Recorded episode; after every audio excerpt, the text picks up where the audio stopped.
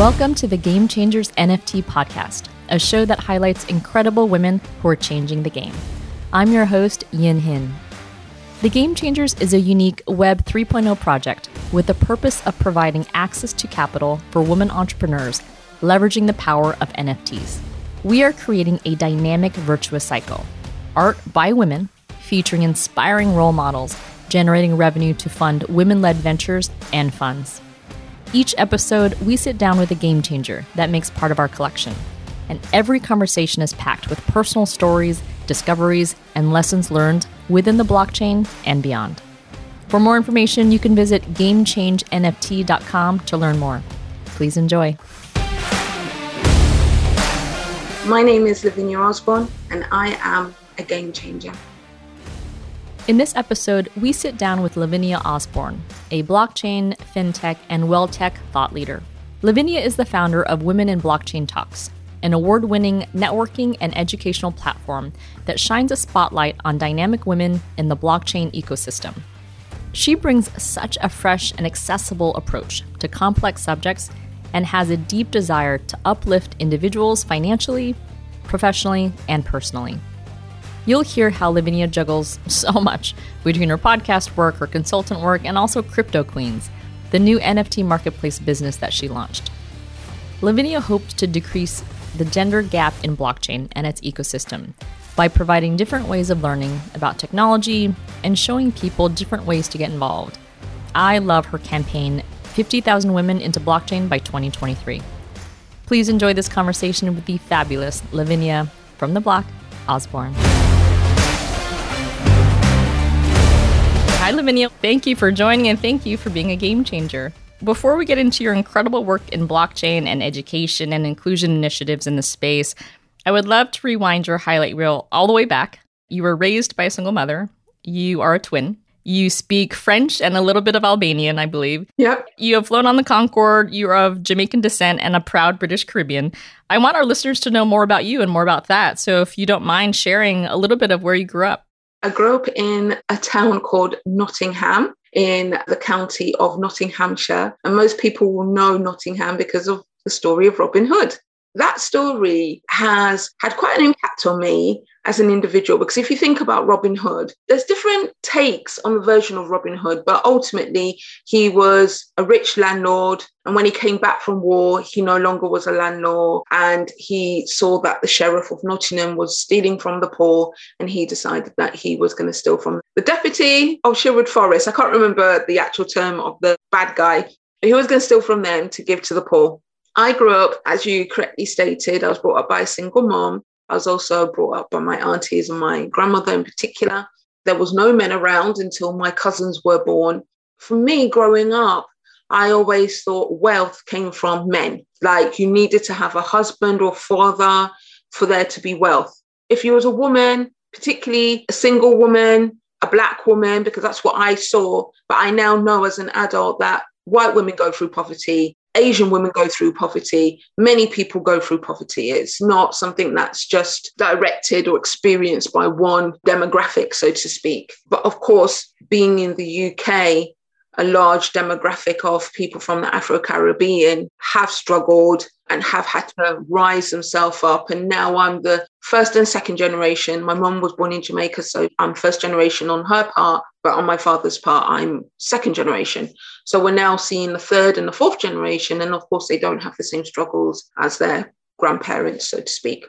But with that being said, I related to Robin Hood because I thought to myself, well, I know what it's like to be poor and I want to feel what it's like to be on the other side. And I have had tasters, but I'm not living that, living la vida loca. Being on Concorde, that's a huge privilege, particularly because Concorde no longer exists. So I have tasted the high life. It comes with its pros and cons. And I think as a woman, it's very important to create our own wealth because it gives us a sense of independence. Coming full circle, this is what drives me in blockchain technology, promoting the education of blockchain technology, just not the education of what it is, but why it is important for women to embrace this paradigm shift.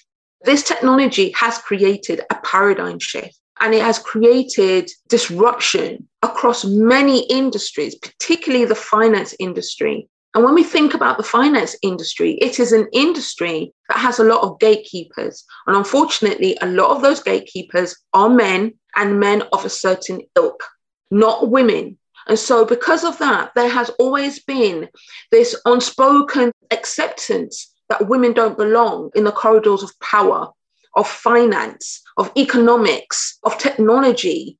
The irony, particularly in regards to technology, if you think about women and the part they played during World War One and World War Two, they were the ones who were operating, for example, the telephone board, which was at the peak of technology at that point in time. And then, of course, the war ended, men came back, they needed a job, and women were pushed to the side again. That does not have to be the case with blockchain technology and all the opportunities that comes with it.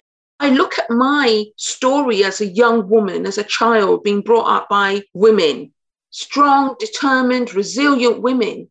They were clueless around money. As an adult, I had to educate myself. And as a leader in this space, it is my duty and it is my honor and my desire to reach out to as many women as possible to show them this technology is here to stay, what it is, how to use it, and how to apply it to your life and leverage it for your betterment. Beautiful. We are definitely going to talk about your work in blockchain. You host and are the founder of Women in Blockchain Talks, which is the UK's number one female led and award winning blockchain educational and networking event in the UK that's open both for men and women. It's not just for women, but it's the idea of broader education.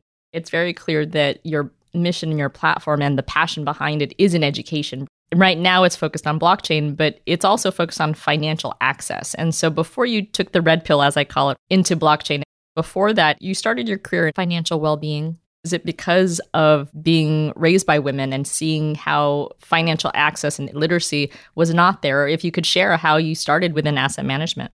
The thing about it is that we all deal with assets. We as individuals are assets. And sometimes we devalue that assets in regards to what we're willing to accept and what we're willing to ask for in regards to pay. That is the biggest one. And the data shows that most women will retire in poverty because of the gender pay gap. That's huge. The fact that most women will give up their careers or take time away from their careers to bring up a family or maybe help out with elderly parents. And it does have a huge impact on the bigger picture. The other aspect is that a lot of women, it's not that they fear money, but they don't understand it. Because they don't understand it, they try and make safe bets. Generally speaking, if you're making safe bets, the interest is low and the returns are slow, but it's safe. On the long run, bigger picture, you're not going to earn as much or have as much equity or assets when you come to retire. So, how did I come into this space? I came into this space because 2008 came, as we touched upon before. I do come from a one parent background. I'm the first one in my family to go to university, born in Nottingham, but came to London when I was nine. And I went to university in London, Middlesex University, where I studied media and cultural studies and publishing. I studied performing arts at the Brit School. So think Adele, think Tom Holland, the last Spider Man. He went to the Brit School, but obviously not when I was there. Point being is 2008, I had acquired assets and I did this by myself. Sometimes people may get an inheritance from a family member. That wasn't the case for me. I had a strong mom, but sometimes, due to whatever, we have limitations on what we can be, what we can achieve. I will definitely say that my mom never ever pooed pooed my ideas. If I said I wanted to do something, she was always, well, yeah, I'm sure you can do it, Lavinia. If anyone's going to do it, you're going to do it, Lavinia. But she wasn't the person I could go to to say, hey, mom, can you help me? Can you direct me? How do I do this? Because she'd never done it herself. And I would say my mom had limited beliefs. And those limited beliefs came from her background. I would say one of the things that saved me to a degree is I used to love reading. And because I read, I was able to see what was possible ferocious appetite to read. And it took me out of my situation. I used to read a lot of autobiographies growing up. And I used to love the autobiographies because they're stories of overcoming. They're stories of people coming from a hard place and then they were able to overcome and find themselves in a better place. And that's the reason why they were writing that book. not because they stayed in that place. What it showed me was that even if you're in a tough place, Lavinia, you can overcome it. Here I was just going throughout my life. My mom had me and my twin sister at 19, and I was like, we can't get pregnant at 19. And even up to now, I still don't have children. So you can see how much of an impact it had on me. There's various reasons why I haven't had children, but I would say the fact I grew up in a one parent household and it was hard. As a child, you feel like you need to take on certain responsibilities, and then there's this pressure to do better.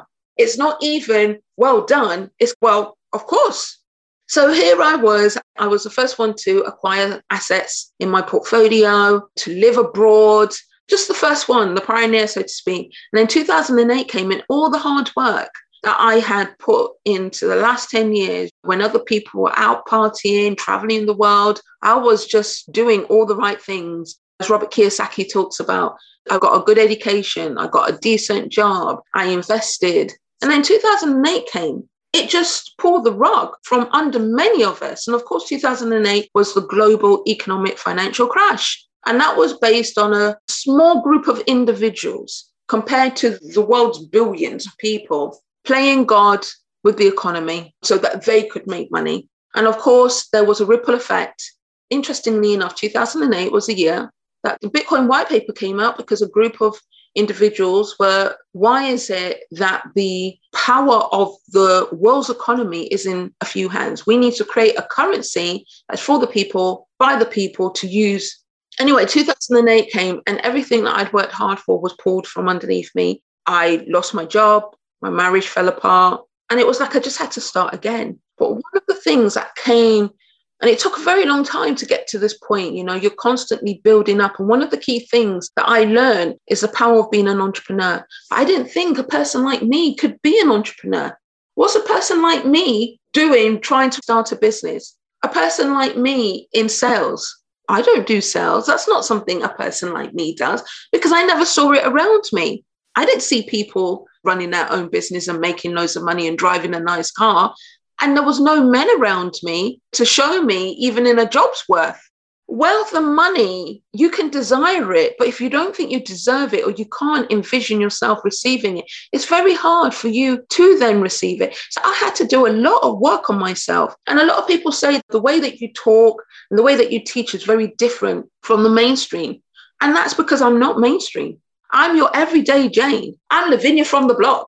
So when I speak, I'm speaking from authenticity because I know what it is to have to pull myself up. I know what it is to be resilient and to fight all of the biases. We're in International Women's Month. For International Women's Day, the theme is break the bias. And as a Black woman in this country, the UK, Britain, a country that I love, and there's many opportunities for many people, but there is still racism. Let's not get it twisted. I've always had this mindset that this world belongs to me, and you can't tell me it doesn't belong to me. And I'm not going to allow your limited beliefs about me to stop me being the best I can be. I'm not here to be validated by anyone, but I will prove you wrong.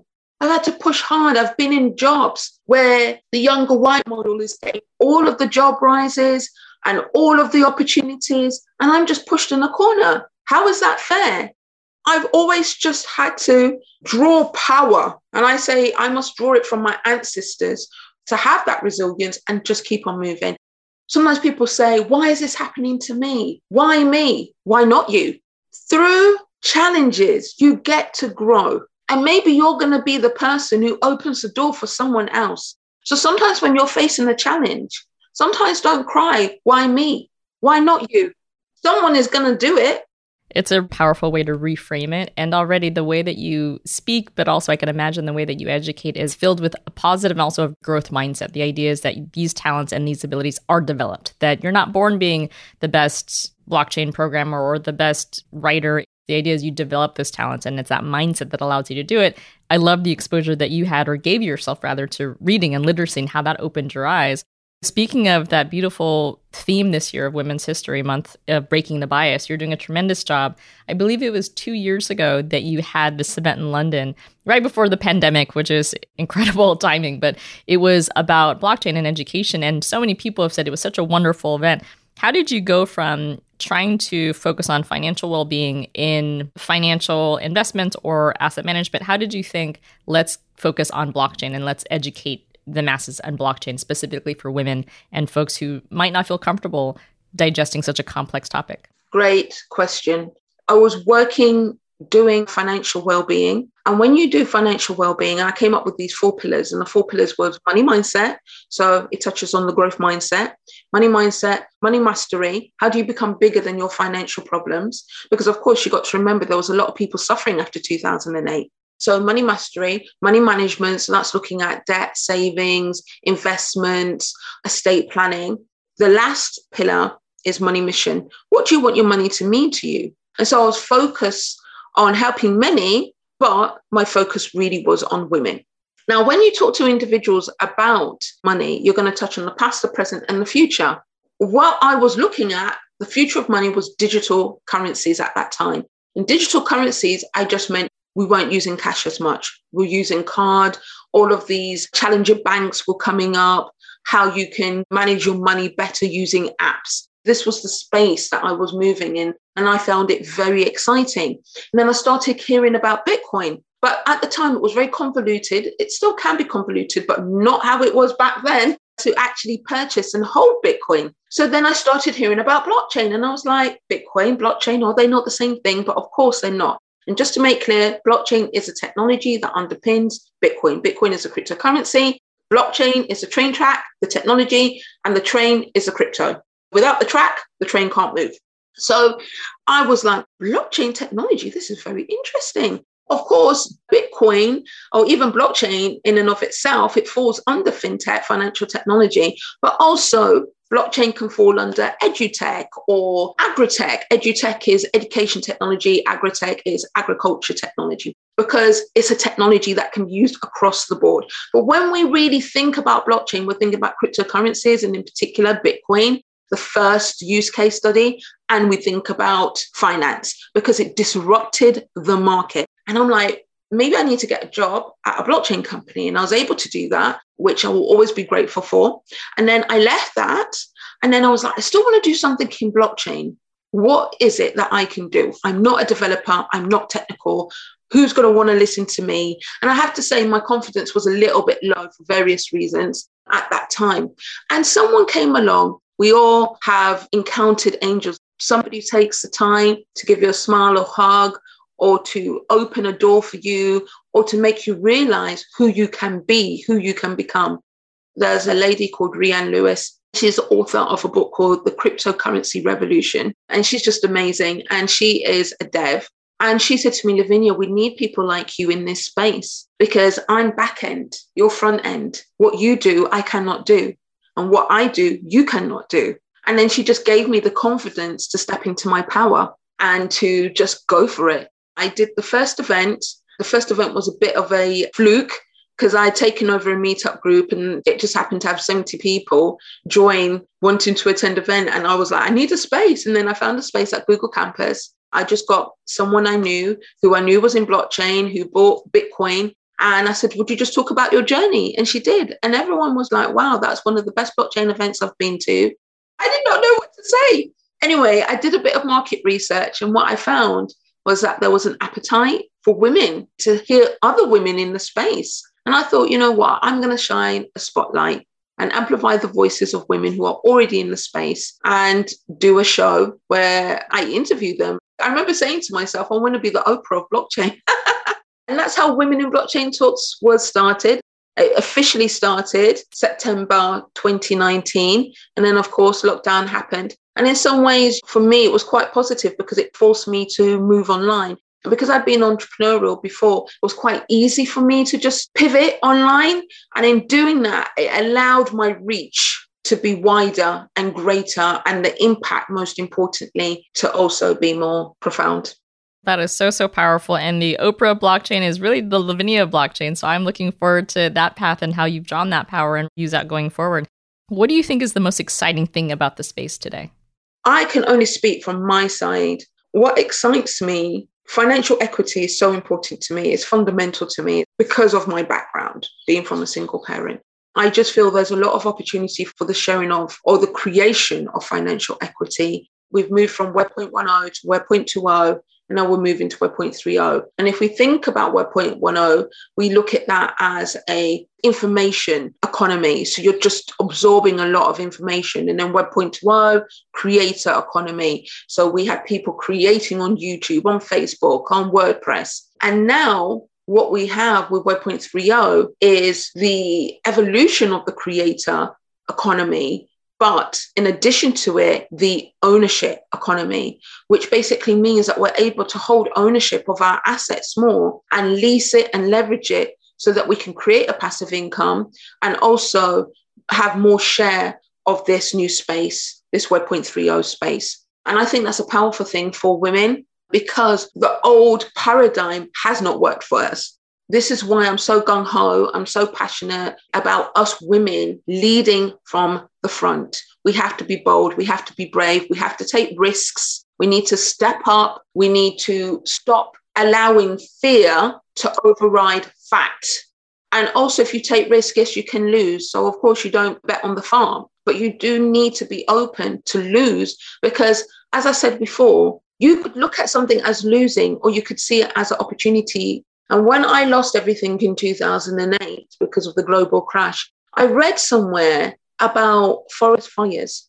They are natural occurrences. Okay, we've got global warming at the moment, so they're occurring a lot more, which isn't natural. But generally speaking, forest fires are, are a natural occurrence where they clean the land and then afterwards you start seeing new shoots coming up. And sometimes we're on a journey, we're on a path where we believe this is what we need to be doing in order to be valued, to be accepted, or to reach certain goals. But there's something within us that it's just not congruent. There's something imbalanced, but we're pushing against that because these are the things that I was told I need to do to be successful. But in actuality, what is success to you? Is success having that house and money in the bank, or is it living your life with purpose? Feeling like you have something that makes you who you are and unique.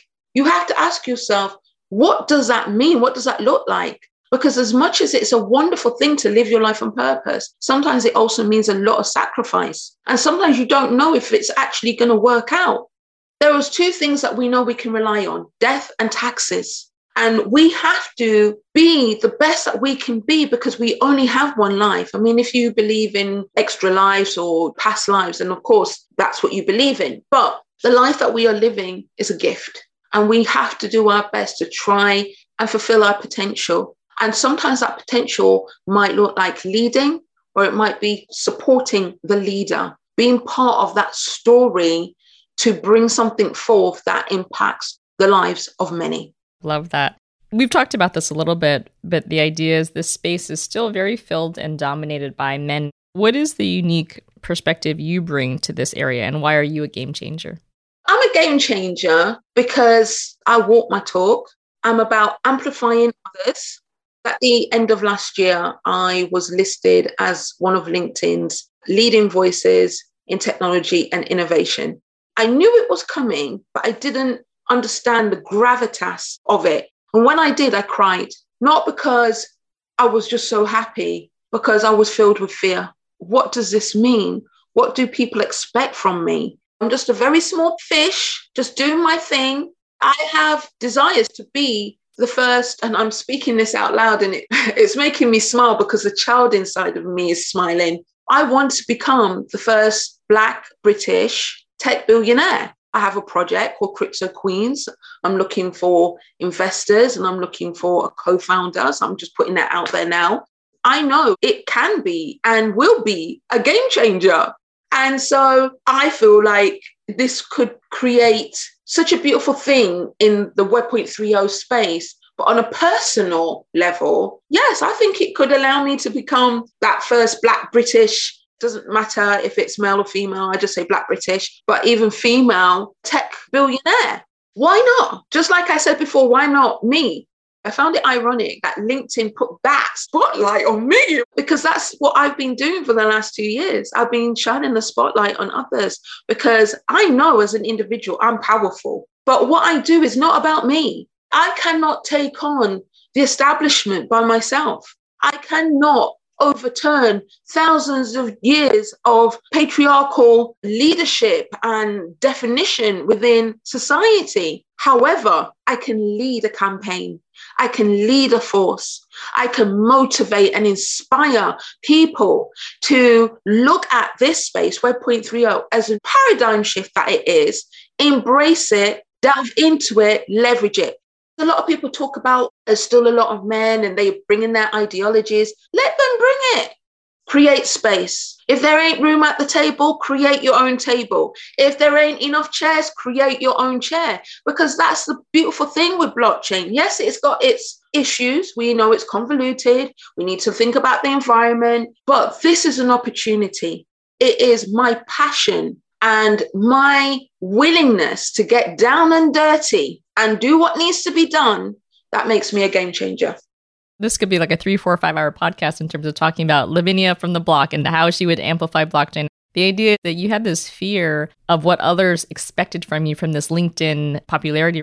I guarantee you that what you fear of people expecting from you doesn't even touch the things that you expect from yourself. And that's very clear, I think, for our listeners because it is about being big and being bold. And for you, also breaking this bias in the spirit of the Women's History Month theme this year. So absolutely incredible. And I firmly believe that you already are a game changer. So I'm looking forward to what you do with Women in Blockchain Talks, with Crypto Kweens, and also just with your further education for not only yourself, but also the community.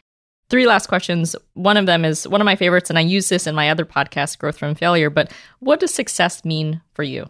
There's different contexts of success, but in the context of this, what success looks like for me is for us to hit the goal of 50,000 women into blockchain by 2023. So we have a campaign. And of course, that 50,000 is coming into the Women in Blockchain Talks community. But I don't want them to just be in the community. I want them to be active. I want them to be proactive. I want them to have the confidence to go out and bring more. Because to me, those 50,000 is a number, but they're a seed. They're the seeds that can go into their community and go into their networks and bring more women into this space. And that's how we lead from the front. I talked about NFTs being a great pathway. So one of the things that Women in Blockchain Talks has done, we've created a butterfly collection because we feel like the metaverse needs a feminine touch. We have uh, butterflies. One of the things I would say that makes Women in Blockchain Talks stand out from the crowd is yes, we do events, yes, we do networking, but I'm very much about practicality. And what I do know is that so many women hear all of this and they're inspired by it, but to actually take action, sometimes what they need is handholding. So, some of the things that we're looking to do is create a crypto savings club we all come together. If you want to do 100 and someone else does 10, that's fine. It's not about the amount, it's just about the doing and the consistency of it. And then the other thing we're looking to do, I'm looking to create, particularly for the month of women, is an NFT minting party. And so we have these butterflies, they're not that expensive to purchase because we want the entry barrier to be low and to be cost effective for the many women coming into this space. And so, what we want to do is come together and we'll help you get your wallet. We'll help you get your Matic, which is the cryptocurrency that we use for our butterflies. And then you purchase your butterfly. And that way, you've now stepped into Web 3.0. You're not just talking about it, you're not just listening about it, you're doing it. That's what we need to see more of. For me, diversity and inclusivity is so important. One of my biggest pet peeves, and I'm British, so I'm very anglicized. The world is very anglicized, and you see so much of the information that's out there about blockchain technology, Web 3.0, etc., etc. It's in English. Diversity and inclusion is very important to me. So success looks like not only having 50,000 women coming to the community, and of course, men, you're welcome, but I want 50,000 women, but I want it to be diverse. I want to have different cultures and heritages and languages within this community, within that 50,000 plus. Success to me looks like hitting that goal before the end of 2023. Success looks like having an active and engaged community of positive people, uplifting each other, sharing, coming together, creating businesses, investing in each other. And also, success looks like Crypto Kweens getting that investment, getting that team, because I think NFT is a great pathway for women to come into blockchain, if I'm honest with you. And that's one of the reasons why I want to create Crypto Kweens. Crypto Kweens will be the first women focused, women led NFT marketplace. And then, of course, we've got a conference at the end of the year that we are looking to do. And again, it will be the first women led. That doesn't mean it's not open to men. It just means that we're going to have women on the stage, more women than men. And just seeing that sold out, that's what success looks like. People are like, I love what you do, Lavinia. You're so amazing. And I appreciate all of that. I really do. But what I appreciate more, buy the tickets, share it with your network, because I'm not doing this for fun and games. The moment is now. If not now, when? For the listeners who are new and they like your analogy of blockchain being the rails and the currencies or others are riding those rails, for those who don't even understand that fundamental start, where can people go? What are your favorite resources to start that? And I'm sure you've had many people on the podcast to talk about that, but for you personally, what were your favorite resources to learn more? Blockchain 101 is a great resource. LinkedIn is a great resource. And I'm talking about blockchain now. Okay. If you want to delve into NFTs or cryptos, Twitter Spaces or Twitter is great. But let's talk about blockchain. Sorry, LinkedIn is the one. I love LinkedIn. Great information, great leaders on there who are sharing all the time. But Blockchain 101 is great. Then you've got Block Data. I think they're really good at putting together infographics. And why I like these platforms is because the information that they give is easy to read, easy to consume. And then, of course, Women in Blockchain Talks. There is another platform, it's UK based. I really love what they do. So I'm going to give them a shout out. They're called The Bigger Pie. It's led by a woman called Bridget Greenwood when I first got started, I did a lot of work with her, a lot of collaboration. She's been on my platform. I love what the Bigger Pie stands for. But I have to say, it's more in regards to connection and, and networking, not necessarily educational resources. Educational resource, LinkedIn, various leaders there, and Blockchain 101 and Block Data. Perfect. Last question and my favorite. What's next for Lavinia Osbourne?